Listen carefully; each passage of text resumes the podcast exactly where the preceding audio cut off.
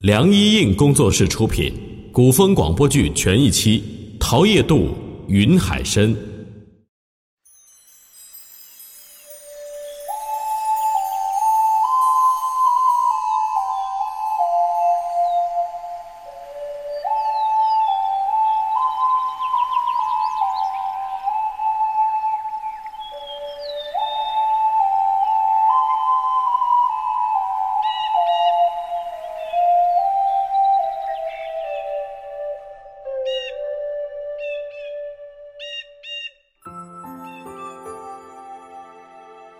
内川四国：汉阳、南原、西郡和北洪，正正好对应分居东南西北。从南原到北洪唯一的水路唐江，跨越汉阳国土，牢牢把着这三国的贸易往来。唐江在汉阳的一段有个小小的渡口，名叫桃叶渡。三国船只来往，渡口倚仗这如此得天独厚的地理位置，渐渐的便繁衍出了一个小小的村落，日渐有繁华起来的趋势。在如今并不太平的年代，如桃叶渡一般的和平安逸并不多见。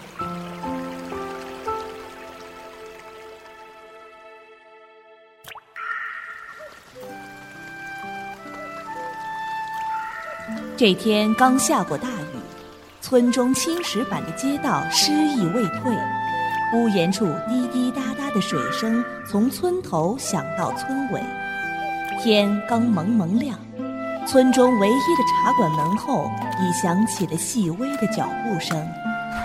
吱呀一声，门扉被打开，走出来个面容清秀的少年，衣着简朴，却很是干净整洁。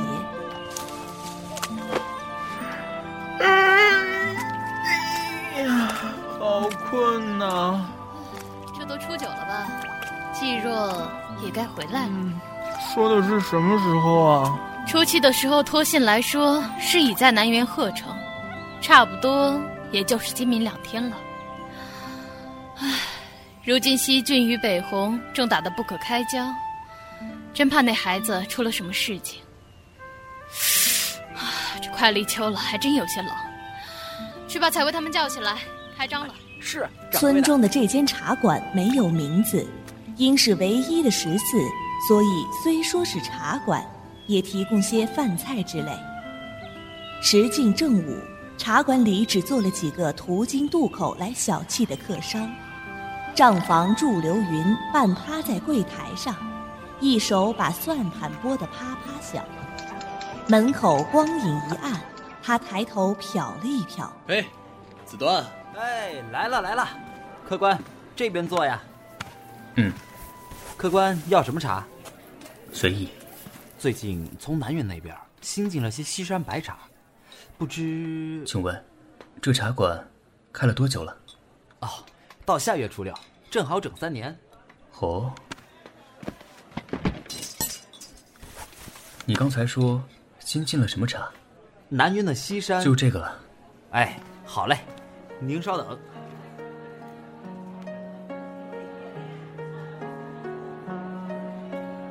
熬夜度入秋以来，天气便一直有些无常。午时还阳光灿灿，不过半个时辰，天色便阴沉下来。渐渐的，屋瓦上淅淅沥沥的响起了雨声。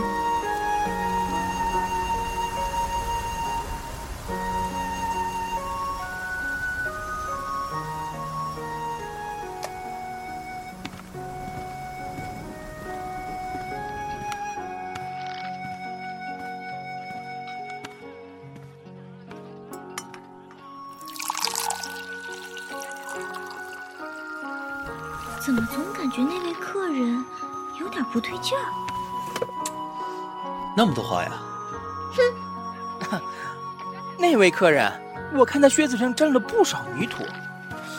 这穷乡僻壤的地方，也会有人慕名而来，真是少见。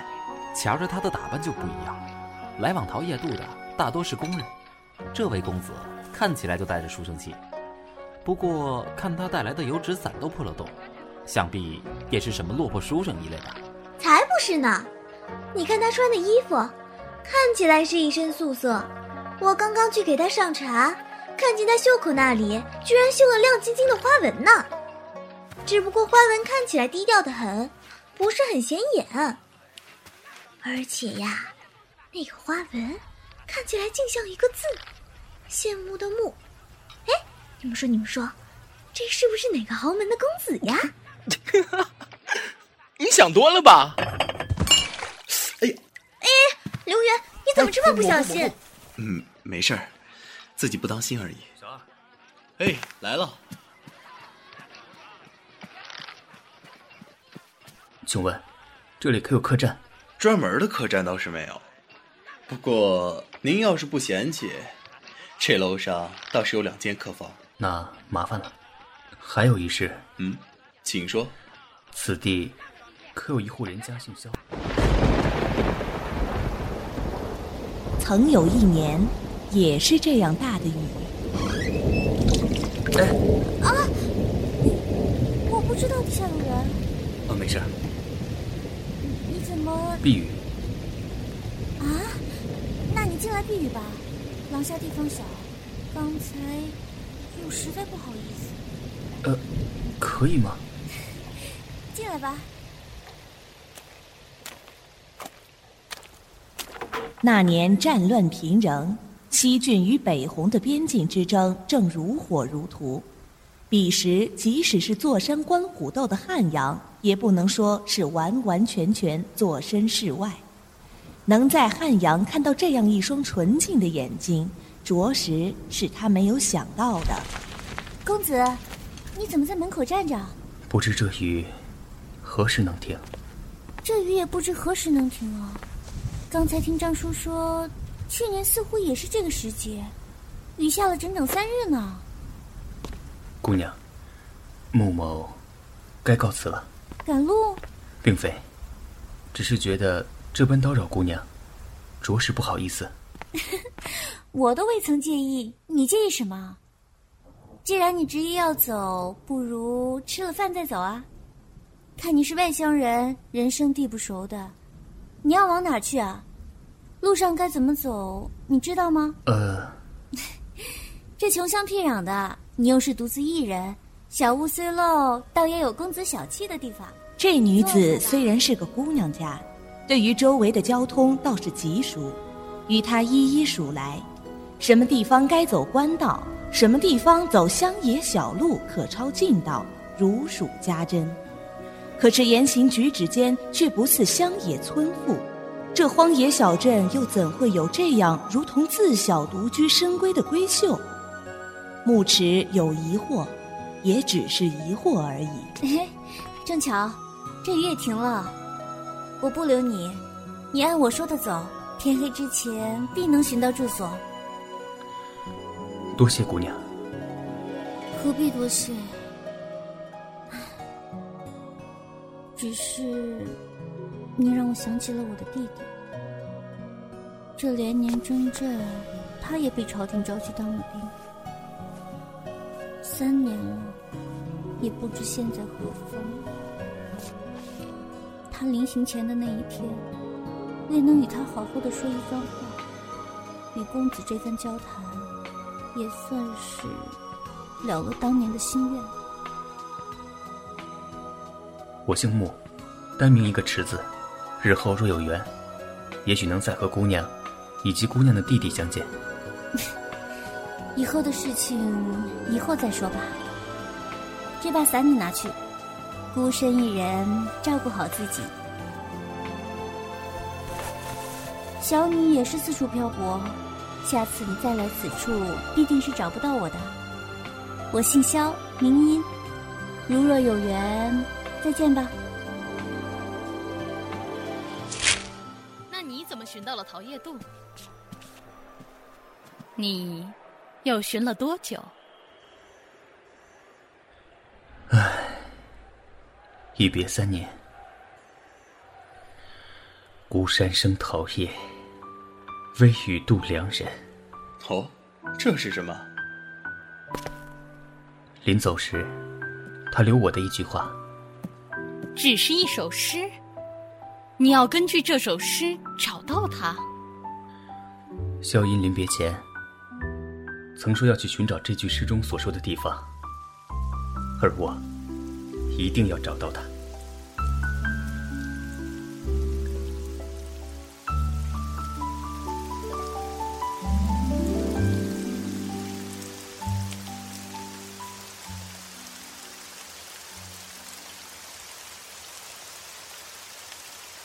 桃叶渡的雨连绵下到了第二日，天还微亮，茶馆的门就被雷得震天响。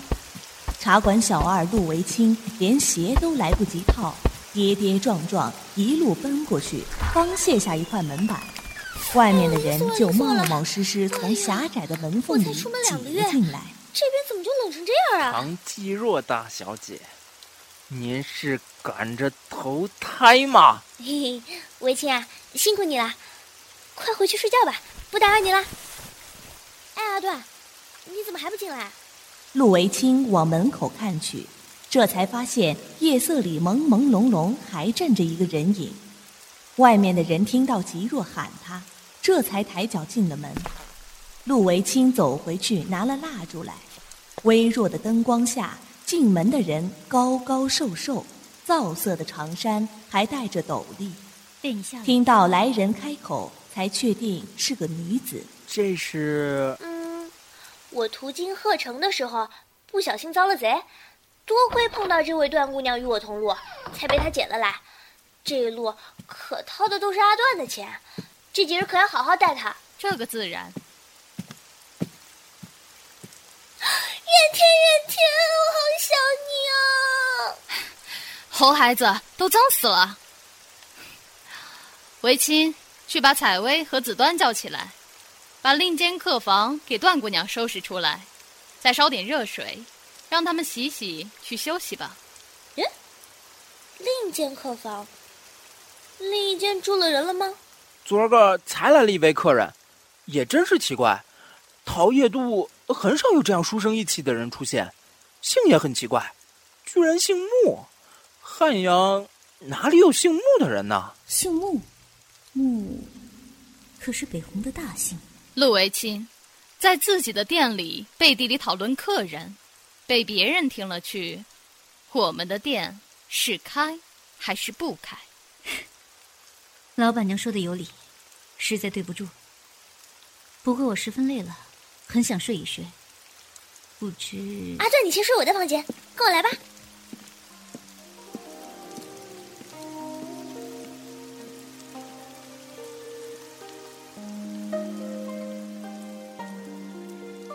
吉若和段姑娘一路睡到了正午才醒，江远天很是疼如同妹妹一般的唐吉若，一早就吩咐伙计按着吉若的口味准备了菜，又念着两人冒着雨赶了一夜的路，亲手熬了姜汤温在锅里，一听见楼上的动静就让采薇端了上去。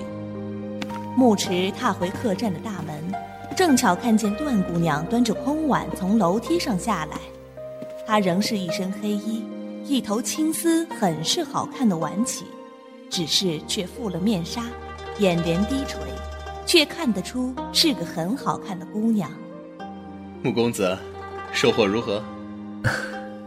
没寻到有或者曾经有叫萧音的姑娘。段姑娘，说好的放着我来嘛？对，对不起。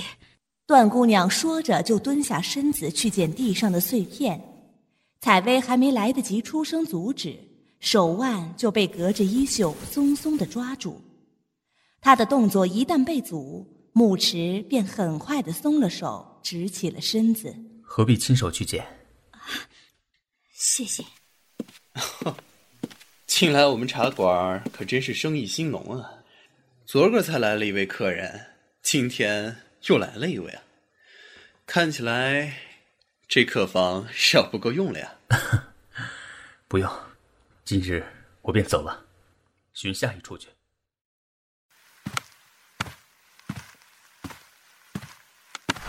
陆公子，姑娘，我姓段。段姑娘，有什么事吗？方才谢谢你，想请你喝一杯茶，不知公子可有空？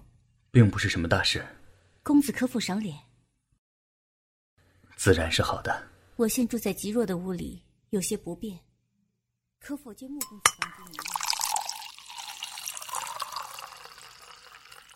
这茶馆虽然地处偏僻，茶却淡雅幽香。茶是不错。冒昧的疑问，为何姑娘要一直以面纱覆面？长得不好，怕吓着公子。姑娘的眼睛很美。谢谢公子夸奖。曾经见过一位女子，长得并非十分的美，但笑起来却很是倾国倾城。是公子在寻的那位女子吗？唉，可惜那样的笑容，或许只能存在记忆里了。方才听老板娘说了你的故事，穆公子是长情之人。长情，亦或不长情，终究是旁人的评价。我只想找到他，问一问他的弟弟归来了没有，或者仅仅只是看一看他的笑容。只是请你来避一避雨而已。穆公子便记到了现在，也不知是为何。这三年来在外，每每到了雨天，总会想起那时邀我入屋避雨的女子。这些年来，像她一样的女子，也只有她一个而已。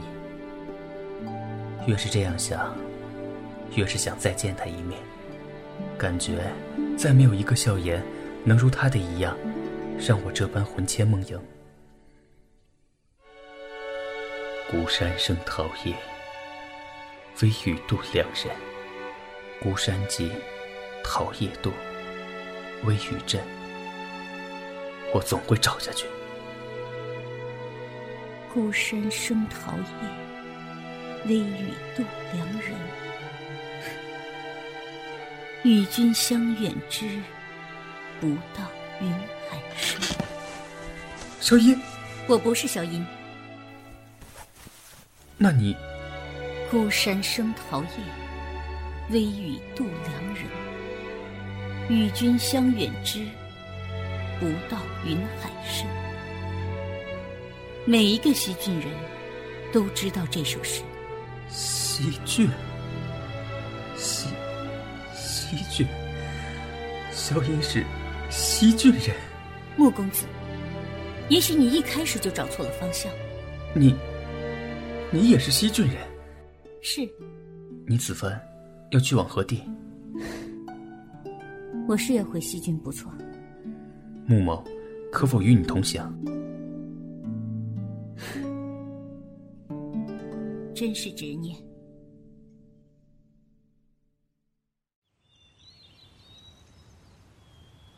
桃叶渡的雨，不知什么时候便停了。雨后的阳光晒在身上，总有一种让人昏昏欲睡的感觉。明明是入秋的天气，码头上的伙计仍着着单衣，并非贫穷，只是码头上的工作略显烦累。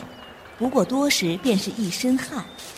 独独码头上站着个粉嫩嫩的姑娘，裹得严严实实、懒洋洋的样子，和身边忙到一头汗的何子端形成鲜明的对比。茶都在这儿了，季若，你要不要点一下？嗯，点过了，还差一箱细菌的雨后紫笋。周老板，你家先生有点不地道呀，明明上上个月喝茶的时候还说的好好的。哎呦，呃，这个事先跟我交代过了，细菌呐现在战乱，茶叶实在是不好弄啊，所以另给你搭了一件灵山雨露，可是贡茶。你看，可好啊？灵山雨露能和雨后子笋比呀？哎呦，唐姑娘，这话怎讲？灵山雨露是贡茶，你家先生怎么弄得到？可不是糊弄人的吗？这茶是不是真的？您喝了才知道啊。不用看了，灵山雨露向来只有一间呀，这根本是两样。不过这茶也算可以，何必冒充？阿段都这么说了，那肯定是真的。周老板，你这箱茶我不要了，其他几样我拿着，回头告诉你家先生，下次去鹤城可要好好招待我。那是当然，那是当然。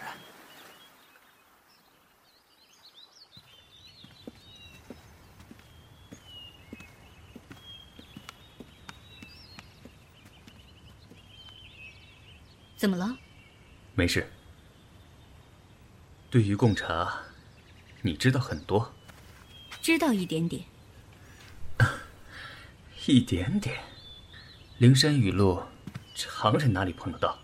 所以，你究竟是谁？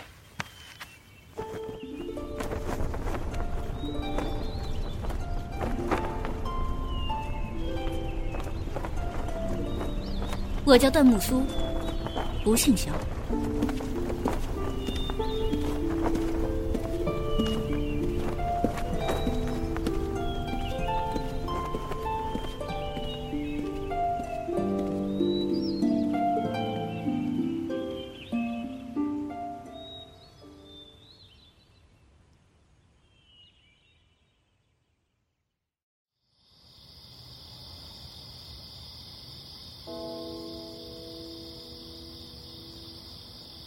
门外更夫敲过第三声的时候，段木苏突然从梦里惊醒，他默默地起身，套上鞋子，披上衣服，走到窗边，推开窗子，立刻一红月光倾泻了整个屋子。月光下那张容颜并不十分美丽，却也很是清丽。他就那么站了很久很久，久到快站成一尊雕像。不生生桃叶，微雨渡良人。与君相遇之时，不到云海市。是什么时候便准备来桃叶渡的呢？你啊，我刚刚睡不着，刚走到院子里，便看见你的窗子开着，不放心。所以才上来看一看，你这茶馆，门也未免太不结实了。这里并没有贼，哼，真的。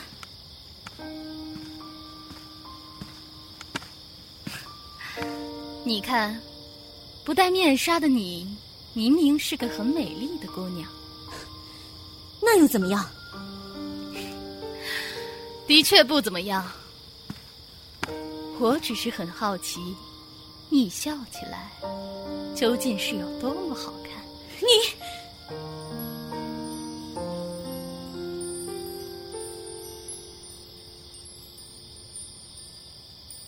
背地里乱议论自家客人，的确是很糟糕的事情。穆公子太过固执，也太过对那位姑娘念念不忘。这若是放在平日，必将成就一段佳话。可惜呀，只可惜。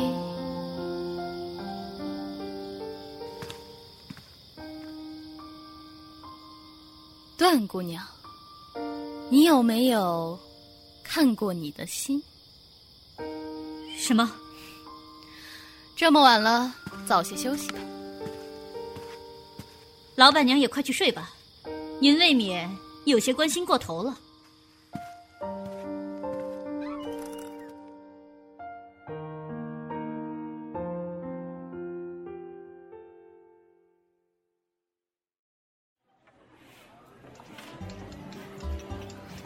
哦，哦，一大早的就没精神啊？嗯，阿段为什么一早就走了？连招呼都不跟我打，还居然跟那个牧池一起走了，哎，我好郁闷呀！你未免也太看得起自己了。何 子段，你别跑，我们单挑！啊，别过来，采薇，救命啊！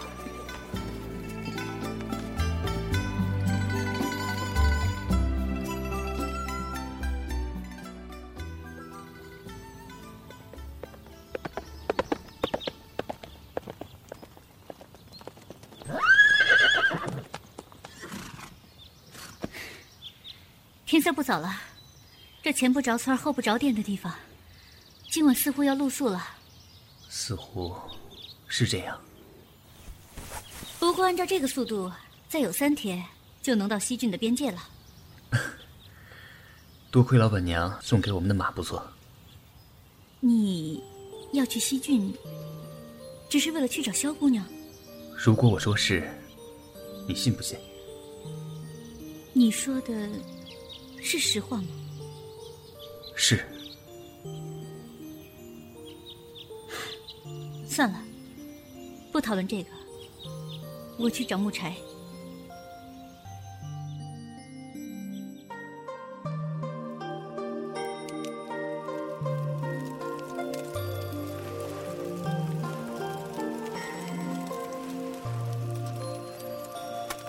吃点东西吧，给你。谢谢，给你水。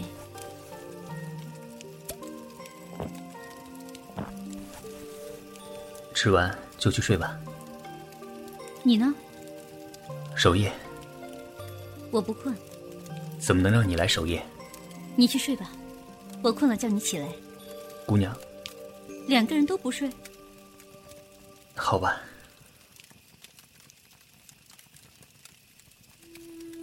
夜色如水，清冷的月光一如往常。段木苏看着天上朦胧的云，神情有些恍惚。火堆哔哔啵啵的燃着，睡在右侧的木池似乎已然沉沉睡去。不时有遥远的鸟鸣传来，让人不能不神志清醒。他缓缓抬起了手，摘下了脸上的面纱，握在手里举在与胸口平行的位置，似乎在犹豫要不要再带回去。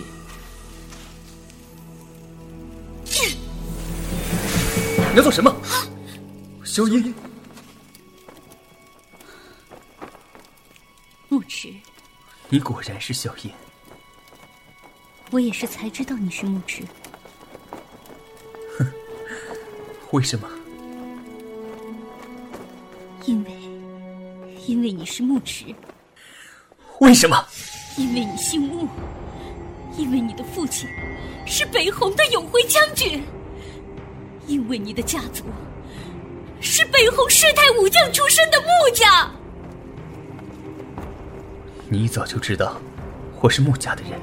北红木家，一袍一角，会有木字暗纹。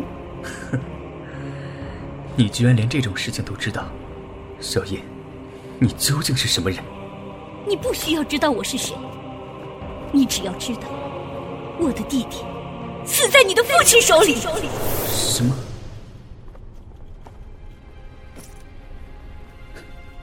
是的，他死了。两年前，我是西郡人，永远是西郡人。北红一日想吞没西郡，西郡将一日与北红为敌。我不知道你为什么会出现在汉阳，出现在我在汉阳闲住的屋檐下。我只知道。自从我的弟弟死在了你父亲的刀下，我就只能恨你。你不是恰好出现在桃叶渡的，是不是？是。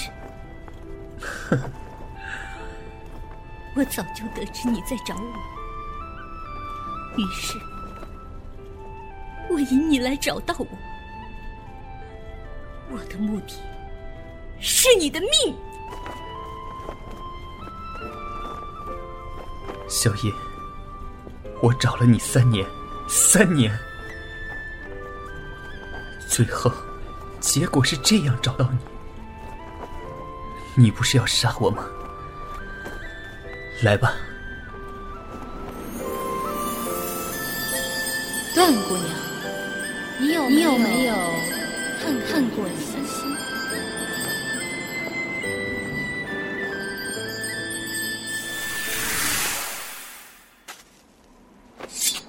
木池缓缓睁开眼睛，看看见身上并没有伤口，只是袖脚那里空落落的。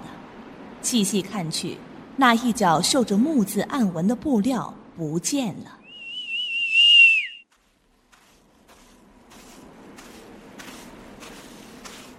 萧姑娘，她不是木池，我没有找到木池，对不起，失败了。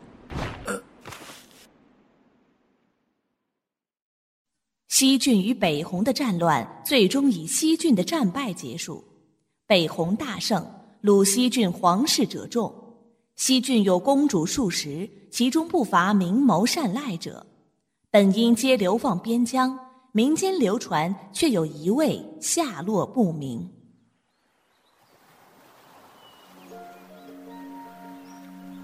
西郡划入北侯，不知又是几家欢喜几家愁。管你那么多！北红的木家，听闻前些日子有位穆公子迎了新妇，笑起来特别的好看。穆，我记得我们好像有过一位姓穆的客人。哟，不容易啊！来过的客人姓什么？你居然都记得？我也记得。